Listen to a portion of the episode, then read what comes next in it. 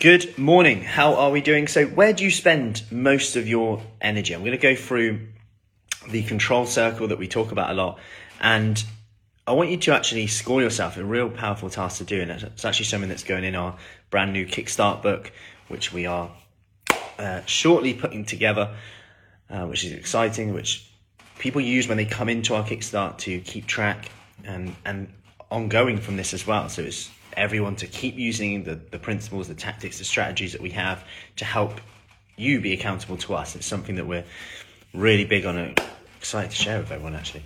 So anyway, anyway, we are think about our energy. We've got a pot of 100% of energy, right? There's, there's some energy there. And we're not just born with it. We're not just like waking up with energy. We have to go and create it. Now, this is a different conversation but the energy we do have, where are we spending it? Some of it is going to spend a lot. Some of it is actually going to give us energy. Now, I want to share this little circle. So if you're listening to this, you might want to come on YouTube, Facebook, whatever it is, um, in here. So on here, first off, you've got the most of your time and energy and emotions. This is where we want to be spending it here.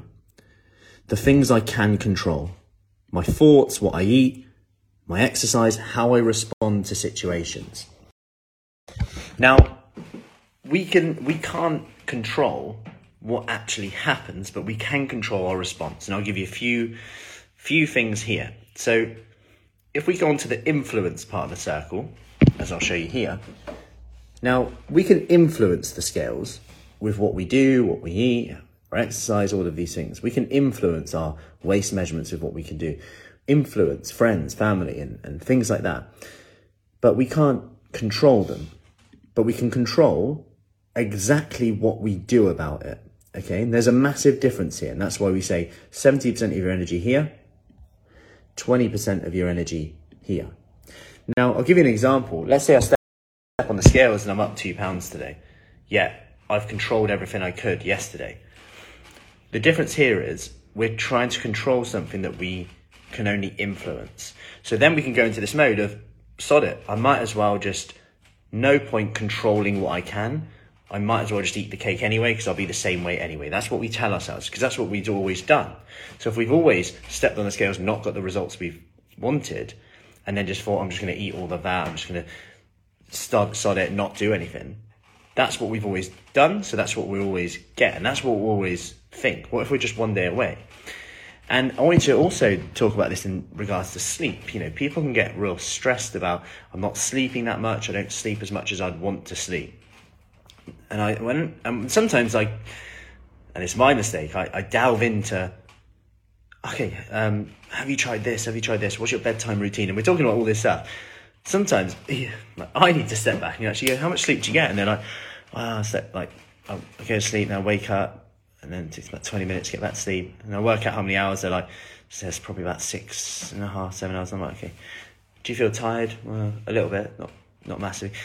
And actually, it's our thoughts about the thing rather than the thing itself. Not always, but I'm talking about this situation because it's another, we did a Q&A last night and all about brain health, cognitive function, Alzheimer's, the role of nutrition, also carbohydrates and exercise. And there's so many errors in in some of the, the research that if you're aware of, you can critically understand them. And I know that's a bit of a boring part, but it's really important to understand when you hear stuff and it gets confusing and it gets like, oh, should I be doing this? Should I be doing this? When you look at the research about sleep and the eight hours thing, a lot of it is actually based on eight hours in bed, not eight hours asleep. And when people hear that, they often go, and I'm talking about control and influence here, they often go, oh, that makes me feel better. And my point here is it's often our thoughts about the thing. Oh my god, I haven't got eight hours sleep. That means I must be tired. That must and there's also a lot of genetics coming into this in terms of some people just need more sleep than others. And not that you can try that one. Sorry guys, I'm gonna be late today. Genetics needs sleep. Not that one. So it's our thoughts about the thing rather than the thing itself. Now you go on to the final part of this is things I cannot influence or control.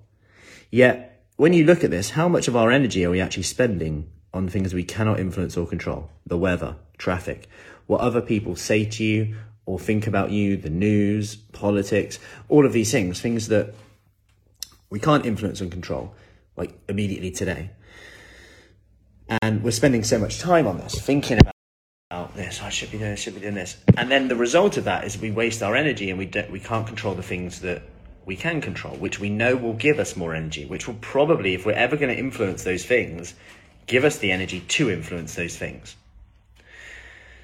So I hope that helps, and I hope today that that gets you focusing a bit more on okay, where's my energy going right now in this moment? So, a question for you today: if you're ever in that state when you feel maybe a little bit anxious, maybe a bit stressed, maybe a bit like, oh, this is happening, go into that stage. Okay, where are you spending your energy in that circle right now? Is it on things you can control? Is it on things I can influence? Is it on things I cannot influence or control and I'm just spending my energy there? Sometimes I just need to accept, right, I can't influence or control that thing right now. I'm going to park it for three days. I'll set my alarm for three days' time. Let's and, and put panic in your diary.